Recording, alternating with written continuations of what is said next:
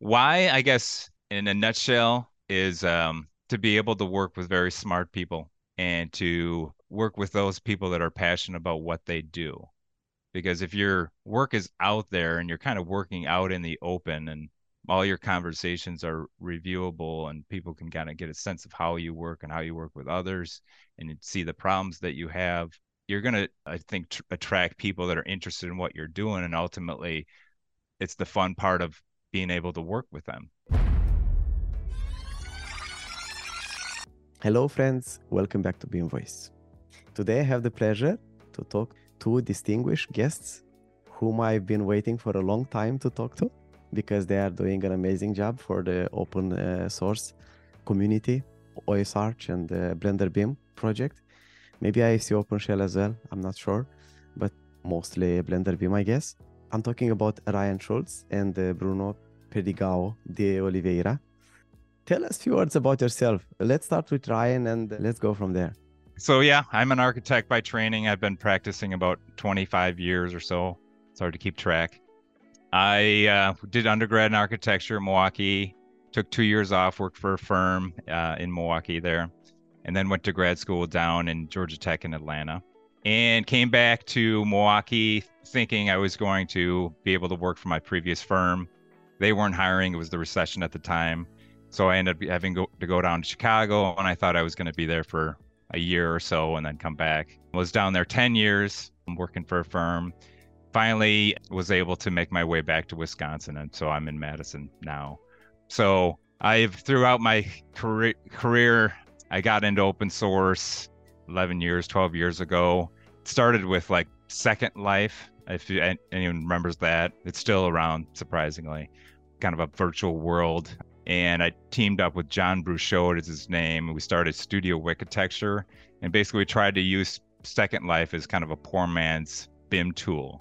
I don't know. Sorry, sorry. I don't know yep. what is Second Life. Second Life is a virtual world. It just started was back in 2000.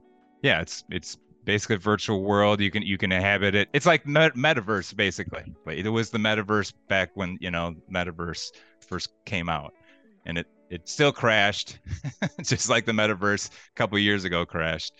But anyways, we we use Second Life as kind of a poor man's BIM tool, and uh, we created a group called Studio Wikitecture and we worked on these projects together. And so, yeah, there's some fun projects that came out of that, but that kind of petered out. And a couple years later, I was still interested in applying open source to architecture. And so I started Opening Design, which is basically an architectural firm that tries to uh, harness open source principles. And so for the longest time, I've been trying to use open source tools, and, and all our projects are done out in the open, hosted on GitLab and GitHub. And so, yeah, here we are today. So that's kind of in a nutshell. But uh, you did not highlight enough a fact. And uh, I'm talking about the fact that you are using open source tools on your projects. But not only that, you are also publishing your projects, the projects you are working on, right? You are hosting, you are having this in the open on uh, GitHub? Yep, yep. We started with GitHub last couple years we're using GitLab now. It's basically the same thing as GitHub. But yeah, we're using kind of Git as a version tracking system and pushing all our files, BIM files, PDFs, you name it, everything basically in a typical project folder, right? We're pushing to GitHub. Certain things are kind of sensitive that we encrypt. We still use the the repo as the GitHub repo, but we encrypt files, uh, sensitive client files we push out there. But essentially, everything is is out there. Two quick questions about this before we go to Bruno. Why are you doing this? And the the second one, how do you convince all your clients to accept this? Sure. Why, I guess, in a nutshell, is um, to be able to work with very smart people and to work with those people that are passionate about what they do because if your work is out there and you're kind of working out in the open and all your conversations are reviewable and people can kind of get a sense of how you work and how you work with others and see the problems that you have you're going to i think tr- attract people that are interested in what you're doing and ultimately it's the fun part of being able to work with them i think at the end of the day it's it's all about finding an approach that allows the most freedom of working. And I think if history's any guide, the more free you are in terms of what you decide to do with your life, the most efficient way of doing it. Right. And so we still, as a society, I don't think we found a way to really harness that like capitalism. But I feel if we do, that it's, the most efficient way of working. So that's in a nutshell. And how to get clients to do it, that's been a, a, fun little lesson over the years. I actually have a proposal which is out there, like everything else, that gives the clients basically three tier options, fee tier options. They can the most economical one is the most open approach. Um, the middle tier is still open, but it's anonymous. Uh, you know, the project name and the consultants and the parties are, are kind of kept anonymous. And then the third is a more traditional approach, and everything's you know proprietary and, and closed and whatnot.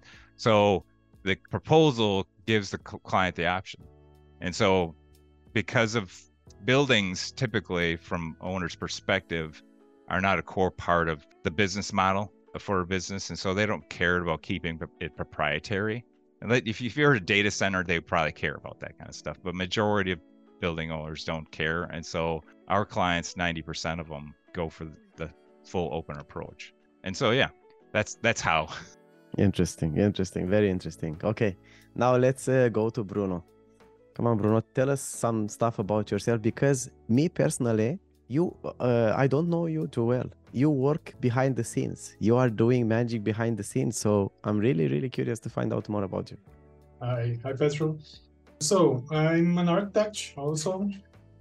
I've been practicing for like 11 12 years now. And since i graduated i started an architecture office uh, along with other three three friends. And i worked with them for the like for the past 10 years i recently the, the name of the of the office is Rede Arquitetos if anyone is interested and we had a, an office like a traditional approach of the way of work and workflows. And I left the, the office like one, a year ago because I was trying to pursue a more a more tech career, like towards being tech. Uh, and I started to learn Python. I started to learn to pro, uh, programming. I'm also studying data science nowadays. And this is the point of my career where I'm trying to shift my career towards a more tech approach. So I that maybe this is because I, you see my work as behind the scenes because I'm I'm not fully there. So I'm starting to like I started to to collaborate a little with Blender BIM code it's just small commits and, and stuff. But I started this in, this, in the past few months working with Ryan. I also get the chance to, to write some scripts to troubleshoot Blender BIM. And this is all uh, also a learning opportunity for me. And yeah, last I guess last year Ryan made a, a post in the community talking about the possibility of a collaboration with Blender BIM. And I joined I joined him in opening design.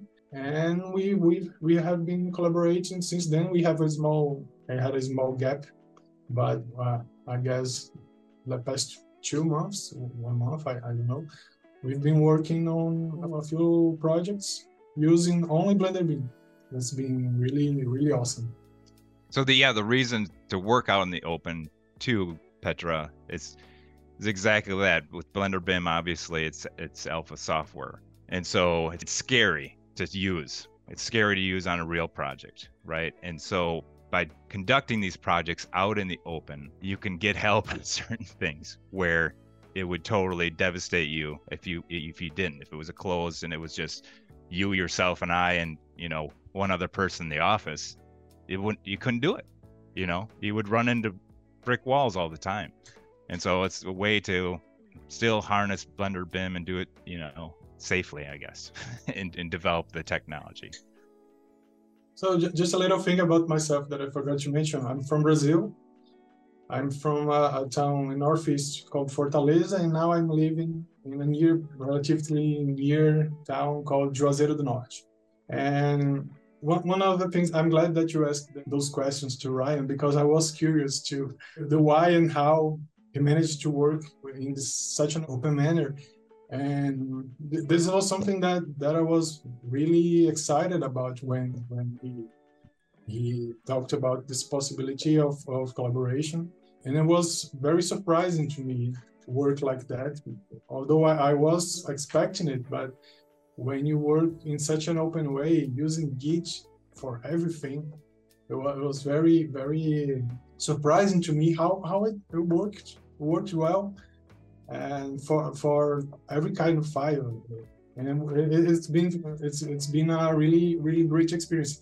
I think about open source it's at least for me it's a different kind of pleasure when you get to work with those kind of softwares that when you have like a problem you can talk directly to the main developer and we are all trying to to improve we are all trying to get better. It, it's a different kind of pleasure when you work alone and you work in all, all proprietary softwares. I guess there is this feeling also that you are you are working with community that that it's very it's very nice. Yes ryan you wanted to say something? Yeah it feels like communities will eventually become the future companies because that's how people work the most efficiently. That's they're join these communities because they're passionate about it, you know. I think ultimately companies will start loosening up and start looking more like communities than than, you know, close companies. And so the one thing I was going to bring up is that the whole trying to get clients onto the open approach is not easy. it's not easy. Some people are I'm sure I've lost contracts where people are scared off by that, which is fine. I'm okay with that. But I just just want to preface is it's not necessarily easy to do it. But again, that proposal it's out there. I can give it link to you. I've been working on it over years and years and trying to refine the approach and trying to hold the client's hand and allow them to understand the whole process. So, hmm. What tools have you used before, guys? Before Blender and Blender BIM? What was your uh, main tools you used? I worked a lot of mainly with AutoCAD, and after AutoCAD, I used a little bit of ArchiCAD when I was doing a much more BIM approach. But I but I've always tried to use a little bit of open source, mostly for other works, like not for the, the, the project itself, but a little bit of Inkscape, a little bit of Krita, or GIMP. Uh, it was only now that, I, that I'm using uh, uh, an open source software to, to actually using the whole process of designing and altering a BIM, a BIM architecture project. What about you, Ryan? Revit, Revit guy? Yeah, many. Well, started obviously in AutoCAD. My first job was use Vectorworks. It was called MiniCAD at the time. It changed to Vectorworks in Chicago, we use MicroStation, an architecture firm that used MicroStation. That was kind of surprising. Later, got into Revit. That's kind of our main tool right now, unfortunately. You still using? You still using Revit? Uh, yeah. We need to make money, Petra. I'm just trying to understand, uh, like, is because you need to collaborate, you need to deliver Revit files, or you work more efficiently and you have everything. It's more reliable it's yeah still more efficient uh, larger projects we do on mm-hmm. revit yeah it's just at the end of the day it's just more efficient so yeah the smaller project we do on blender bim i'm sure we take a hit fee wise on blender bim it's kind of in my view it's it's the research part of uh, the budget but i'm thinking about one aspect here and mainly i think revit is more effect- effective uh, efficient and yeah of course it has a framework that works because you are modeling and then you are making drawings, right? And Blender BIM, it's like a patch to make the drawings. Is you can do it, of course. Now we have the possibility to do it and so on, but it's not. It it still does not work the same way as quick as possible as Revit does, right? Like after so many years of refinement and so on, right? But if you would not need drawings, if you would stop only at the model, do you still see? Would you still see an advantage for Revit? if you just if you weren't even thinking about drawings at all and you were just thinking about modeling to judge it on that modeling and putting yeah putting the information instead of having on drawings all the information to be in the elements and the in the model itself. So you can just extract the data just read it in a common data environment in something on your mobile and use that for to build for example. Well i guess first off you know that that meme that's been going on for years and years about trying to get rid of drawings no I don't necessarily believe in that. first and foremost. I don't think a drawing is a diagram, and it will never get rid of diagrams. You're distilling, distilling information. So, anyways, that aside, on a pure modeling perspective, I think Blender blows away Revit. Obviously, uh, what it can do in terms of imbuing it with data. I think Blender BIM is is on par with Revit but yeah, you know, again, for drawings is such a large component of what we do or what I do. I guess architects are more attached to drawings because I don't know. I guess for for us, the, the drawings are also a way of of think about the project. It's not just a, a document that you deliver in the final process. We like to use the drawing in the process, but in Blender B, it's it's a little it's a little different because like in in Revit in, in ArchiCAD, you can work with a drawing like view, but in Blender B, as it is right now, we mostly do the 3D modeling and generate the drawings after for me, I, I think it's it's it's a little better because we focus on the 3D, on the, the details, on, on how things actually work together. But I still like to check the drawings. To it's a better way to like, for example, when you see a floor plan, it's a better way to understand how the spaces are connected, the proportions, uh, and this, this kind of stuff. The drawings, I think they they, they still have a a meaning for the process, not only not only as a final product, but for the process also. Well, you know, architects work in different ways, but for me, well, in Revit, I basically work in 2D drawing view mostly, and with Blender BIM, I do that as well. I work in 3D, but typically take a lot of sections and elevations and, and work in that way as well. Can you do that? Yeah, yeah. Well, you set up the, the drawings, the Blender BIM drawings, just like Revit drawings. You can kind of flip between them, and so yeah, I use that to to design a, a lot as well.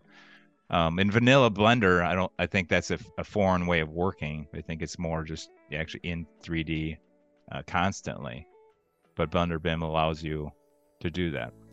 You said something interesting. You, you still see the value in drawings, and I understand like using like drawings as a final uh, documentation or final product and to use them while designing. I think this is also a paradigm shift because bruno as you said we've been taught in schools and this is the practice the daily practice right? Like this is how we design buildings and this is what we need right? But there is also something else here. If you don't have clients that are demanding if you have only clients that are demanding drawings you'll always think like that. But when you start to be in a space where the clients are demanding 3D models. They don't need your drawings anymore. They cannot, they don't want to pay you to make drawings. Use that time and put that information in the model instead because they will not use the drawings. This is what's happening in Norway. I know, Ryan, I don't know about the meme, but I'm telling you something. Like in, in Norway, it, this is happening. Like all the clients are just requiring only for the models. And uh, now Uh, my challenge like not not a challenge but what i'm thinking right now i'm thinking how what is the right information that i need that usually was on the drawings and how do i get that from the designer in my models? So i can use it to order materials to take quantity takeoffs and to build after right? This shift is happening right now. It's a it's a, a paradigm shift like i said but this will not change until there will be someone who will require this. And I completely agree. There will still be drawings. Always will be some diagrams. It doesn't make any sense to have them. I don't know. Maybe at some point will be will encode or something. I have no idea. But there are things that make sense to be there. But because before even the 3D model uh, software, right? We had this mindset that we start everything from a drawing, right? From a plan, from a, some elevations, some sections, and so on, right? But now, when you don't see, don't don't have that need anymore, if you need better data, more enriched data that you can use. And by the way, Bruno, you don't really like during the design process, you can also use maybe even Blender BIM works, but I don't know if it works so well to just maybe you can if you are working with blender bim it could make sense to use another tool like i don't know solibri or BIMcollab the free version just to see views right because if you take a section or uh, something it is the same like a drawing just is not annotated right? You see the same thing. But what i'm trying to say here is that this change is actually happening and i understand like you will not be able to see and understand this until the entire environment or the industry will will push towards that direction. And I don't know how long it will take, but I see like all in all the projects, most of the projects my company starts to work to bid on, there are no drawings anymore, uh, requirements for drawings. And all the big actors in Norway, the private ones who are building big infrastructure projects, are have declared that in a few years they plan to work. Now it's called model-based design and building, and uh, so this is this is happening but again can i ask you though that that do your the clients are not demanding drawings but in the pipeline of ultimately getting something built do they use that model to sometimes produce whatever fabrication drawings to convey to whoever who whoever's building at the time you need to do xyz hey look at this. This is important. You should do this. So you know those are kind of diagrams essentially coming from the model that they are kind of drawings in a sense. They're just, they're refining down those important parts that you're trying to convey to whoever's ultimately gonna build that thing. You know, I don't know. Yeah, and, and just just to make myself clear, also, yeah, I, I guess this is a good thing. I, I don't know if it's if it's like uh, oh drawings are there's not going to be any drawings anymore but that everything is going to the 3D model. All the information are going to the 3D model. And if you need a drawing, it will be automatically, that information will be automatically uh, come from the 3D model. This is a great thing. This is something that we try to achieve in Blender B and, and, and IFC is, is great for that also. Yeah, but I, I guess I agree with Ryan that in a sense that we also we will always need some kind of drawing capabilities from the software because whether it's for a, a process something in the process or, or to refine a detail to like if some kind of specific information that we, we are trying to achieve. That that was what i was trying to say. I think i think this is the reason why the industry has changed a bit from defining drawing less to model based because uh, it was a debate uh, in i remember this year in few meetings i've been some conferences exactly about this. Because yeah there are some you will have some drawings but the objective the goal is to use mostly the model for all the parts of the project until the maintenance and the yeah, operation of the project. Because yeah you you have the data. You can use it. It's not that on a on a document somewhere right? And sometime maybe ai will help us get quicker there where we can uh, harvest and use smarter uh, the data for this. Uh, but again this is not happening overnight. I'm saying like i've seen like this big norwegian client public client aims for 2025 to have only model based projects. And this takes time. And again if it takes time in a small country like norway where everyone aligns to uh, towards this effort right then to if people later uh, or after that will see any value in this and uh, will try to implement them as well. Then it will take even longer of course. Uh, the thing is is it good or bad? We don't know. I think we'll find out but i'm i'm quite convinced that is the right direction to go. That would be if that's not the case that would be the the biggest gambling took taken by a by a country. And but it's not only norway that's the thing. There are other, other countries as well so yes uh, but that's not necessarily the case maybe for smaller projects. Maybe uh, there is a there must be a threshold where it might uh, be any value in actually putting the information in a model instead of uh, having drawings or yeah just modeling it right? Maybe you don't need even drawings but yeah.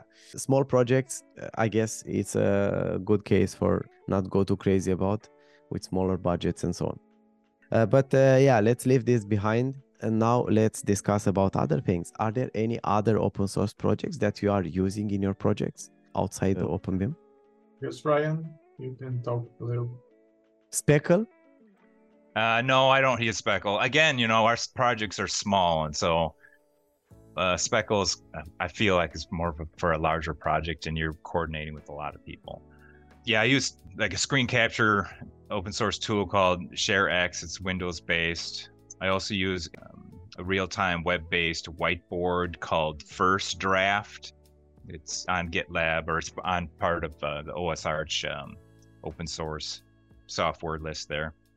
Recently, we started using another web based uh, whiteboarding tool called TLD draw or something like that. Same functionality as first draft. That that seems pretty nice, pretty promising. There might be more, but nothing off the top of my head. And Matrix and Elementary, Elementary. Oh yeah, yeah. Well, yeah. It's that that's a true testament to um, how useful it is if you forget about it. Um, yeah, the Matrix ch- chat channel that OSArch uses as well. Um, that's open source, and I think it's also the protocols too are open, and that's a promising technology for sure. Yeah. What do you think about other people interested in doing this, especially people from countries where it's not so easy and so cheap to buy a Revit uh, license? Would you encourage them to try Blender BIM? What are should they be afraid about that? Yes, very afraid. no, kidding. Um, of course, yes, of course. I think there's a lot of opportunity there. I think there's a lot of opportunity with Blender BIM, regardless of the country you're in. Obviously, it's an alpha right now. You're going to get cut, you're going to bleed, but that's what the OSArch community is all about, kind of holding hands through the storm, so to speak. I think it's, you know, Blender BIM is at a point now that, yes, you can use it for smaller projects. There is still some headaches there, but if you get, you know, pretty efficient at it, you have to you have to be a power user at this point for it to really be, you know, uh, return on investment, so to speak. It's getting there. So, how you become a power user? How much time should somebody expect to invest to not to uh, 10 years like you to get to the level you are at right now, but to be able to use it for real? yeah I think with the Lloyd, Lloyd's IFC Architect YouTube videos, which I highly recommend, I think if you go through watching those, I think you can be pretty proficient, you know, quickly. There, um, or we work with a Regis is his name, many years with him. He knows Blender, and he just recently has started to learn Blender BIM. And we're st- starting a new new process, another newer project, and I, I feel he'll pick it up pretty quickly. We'll see though. So, so I feel comfortable enough where someone that is not in the depths of knowing IFC and in the depths of programming can pick it up.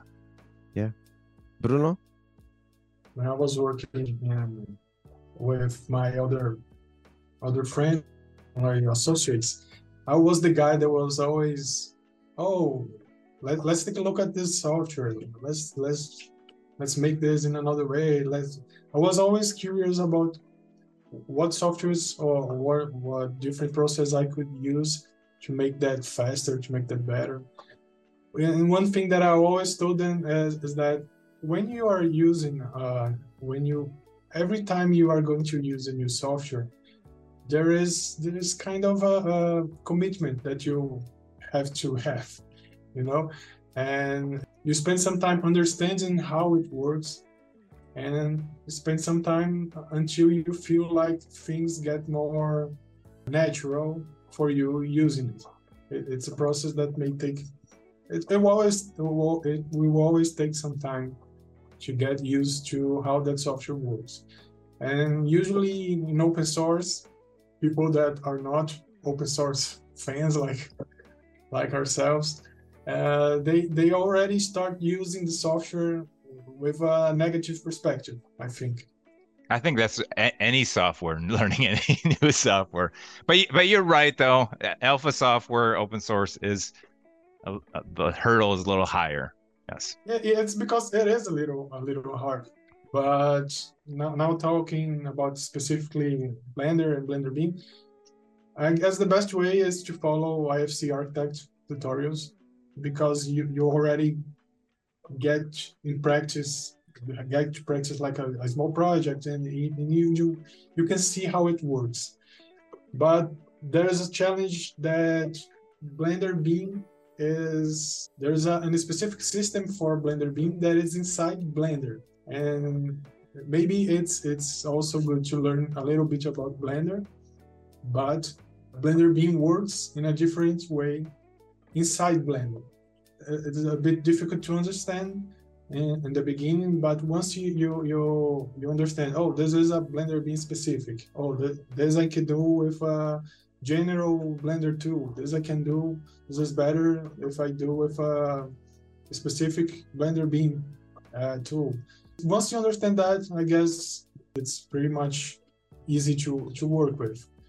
And also there there are the problems of an alpha software. It's still in development but i feel now that i guess i, I could summarize this as blender bim is already capable of doing almost everything we need not everything in an easy way the most you demand from it that's that's the beauty of, of open source. And there's no ceiling, right? That's that's the attraction. There's no ceiling of what you ultimately can do. It's that if you have an idea and are passionate enough about it, you can create that tool or tweak whatever. Uh, you can make it customized to your workflow.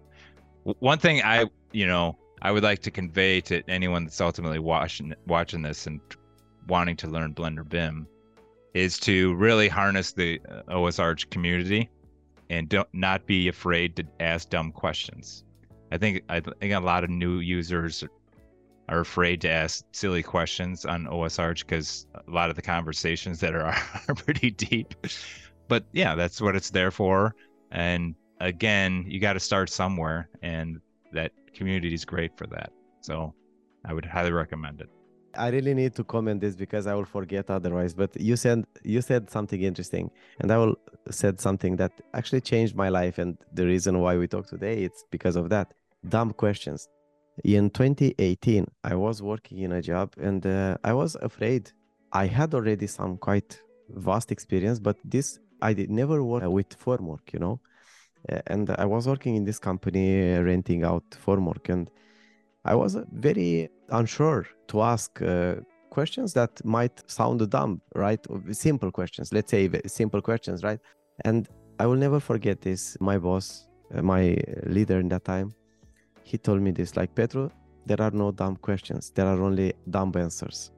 You know, and this is the thing that I repeated in my mind also when I started this podcast because I did not have any experience when I started this podcast about making a podcast or i did not have a good network a great network. I did not i never try to ask anything from anyone in my linkedin network or just contacting people out of the blue. I was not comfortable with this. And i always remember that there, there are no dumb questions.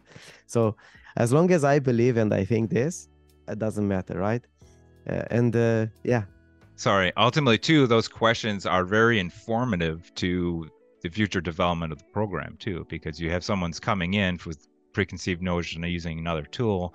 I'm trying to do this X, Y, Z. What you know, that is a use case right there in, in terms of making it easier the next time. So that's invaluable as well. Yeah. Sorry, Bruno. Now you can go ahead.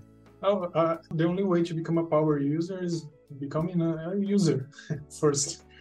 Yeah, and then you start asking, asking, asking.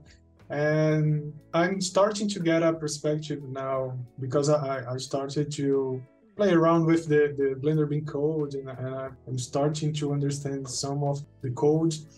And i'm, starting to get, these two perspectives from user and from the developers because i started to develop a specific feature for blender bim it's to, to duplicate ifc aggregates and Ryan started to test, and, and he, he he started to asking for things that I, I wasn't thinking. So this is good for the developers. One of the things that we have to understand as users, uh, the more questions, the more we, we use and, and see the flaws of the of the softwares. This is good for the developers because they, they are going to, to understand what in what they, they should work on, what what what they should they should improve in the code. So so yeah, maybe maybe when you enter OS community, you see a lot of technical questions and it, it might be a little overwhelming, but it's I, I learned a lot with Ryan. I, I guess Cohen also asks a lot in, in, in, the community and maybe when you get there you, you kind of you, you, may be kind of overwhelmed but this is the way. You, you have to ask and put yourself out there. Yep. The nice thing too is OSArch it blurs the distinction between a user and a developer right? It's like there's people that start as users you know power users and they start you know be, learning code and becoming kind of novice developers themselves. And so it's not, you know, clear distinction user and, and developer. It's kind of blurs those lines and the way it really should be, you know. Mm. Yeah, I agree. I agree.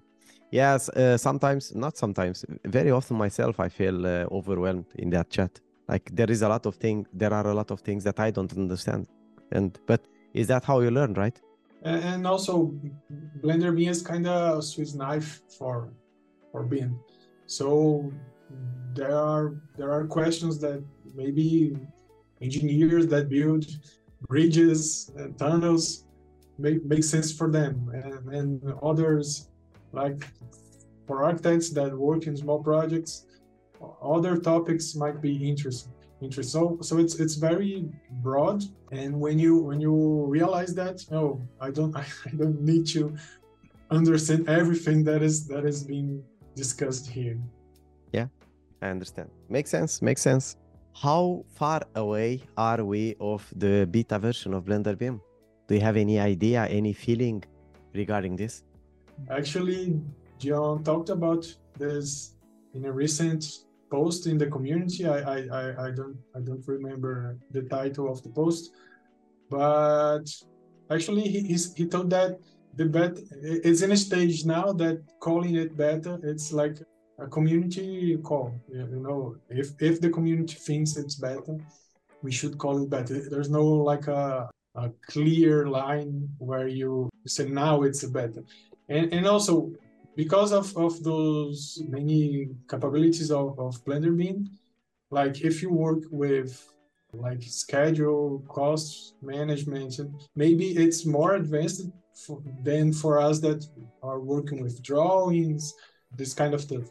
So it, it's it's a little bit hard because in a way it's already beta, it's already beta, but in some other ways maybe it's still an alpha because it's a very very powerful tool. It's very broad.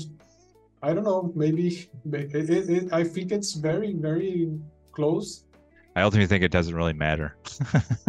no. Well, it's alpha, beta, whatever. What about 1.0? What about 1.0 then?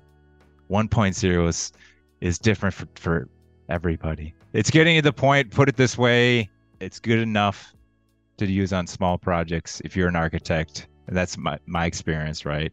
it's going to be a little painful. You're going to bleed a little bit. It's getting there. So, and calling it like a 1.0 when the time comes, it's also a way to like to tell everyone like we we we hit a major milestone and the software is ready. Maybe some users might feel more comf- comfortable when it's called 1.0 or maybe. Okay, what can we do everyone watching this or listening to this can we do to get involved or uh, to help the, these projects funding contributing code pushing bug issues the one thing i do think would be nice to accelerate development is, is funding to tell you the truth. And if you could just go to like our blenderbim.org um, there's a funding you know link there. And that's i think the easiest right out of the gate thing to do because right now the current funding they have I think Dion's able to support one developer. And just that one developer you can see is making a big difference in terms of how, how much it's accelerated development yeah that may, that's a, that's probably the biggest thing someone could do that's easiest right now yeah because there are a lot of of developers that work on blender bim as um when they have the time and so we're funding yeah we had like three to four developers like essentially working only on Blender BIM, it would accelerate things a lot.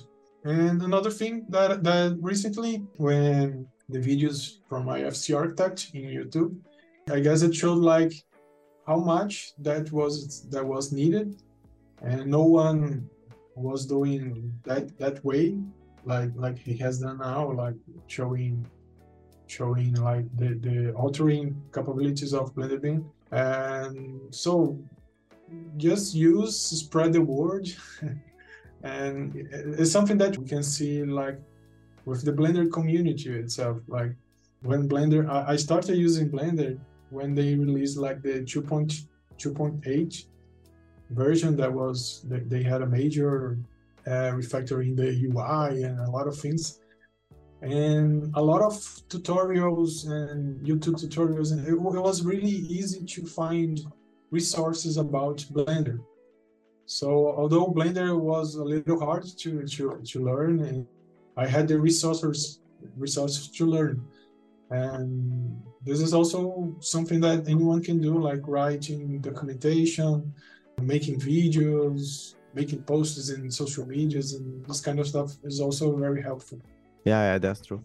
It's uh, most of these things don't take a lot of time, and yeah, you can uh, have a big impact. Is there anything like these Questions question is for each of you. Like Ryan, do you feel that is anything that important we did not cover that you would like to say? Not off the top of my head, I guess. Yeah, I think yeah, the funding part I think is is important.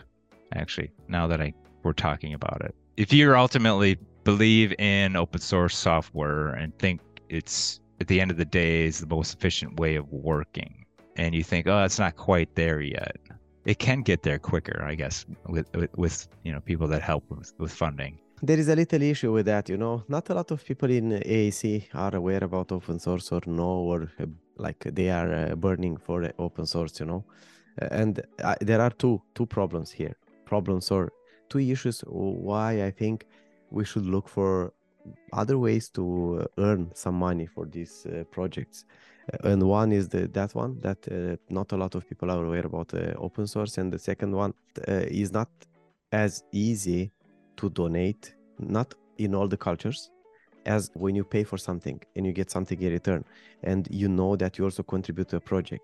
So that's why I, have been thinking about different ways how to run some stuff some some i don't know that can finance the projects you know? I have some ideas for the future. I don't know what is going to end up. I don't want to make any promises but i have some ideas.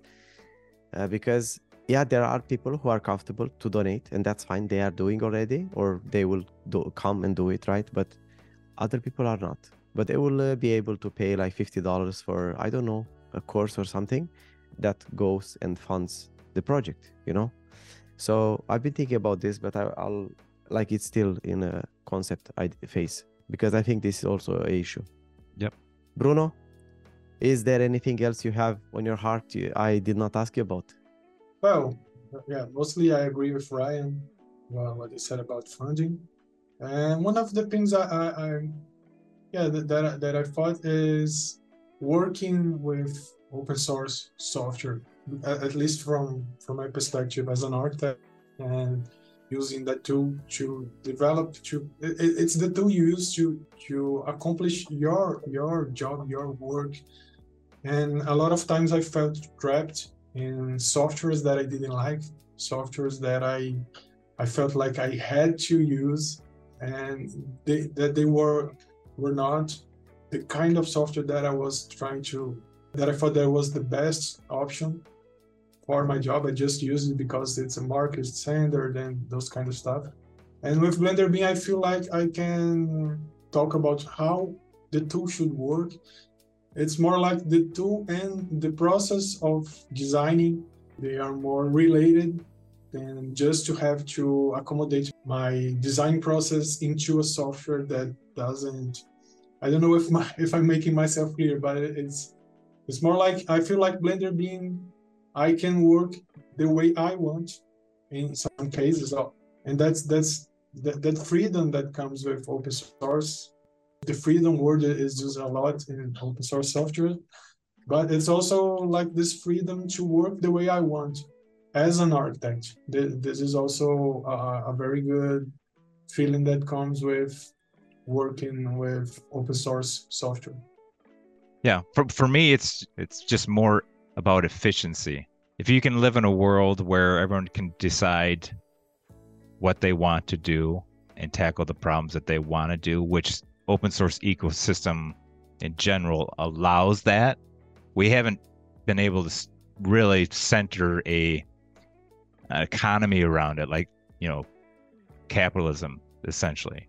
But it's obviously a way for humans to work on those things that are interest them and it's the most efficient way of doing it. So it's only a matter of developing a, a system by which we can all do that you know? It, it will happen.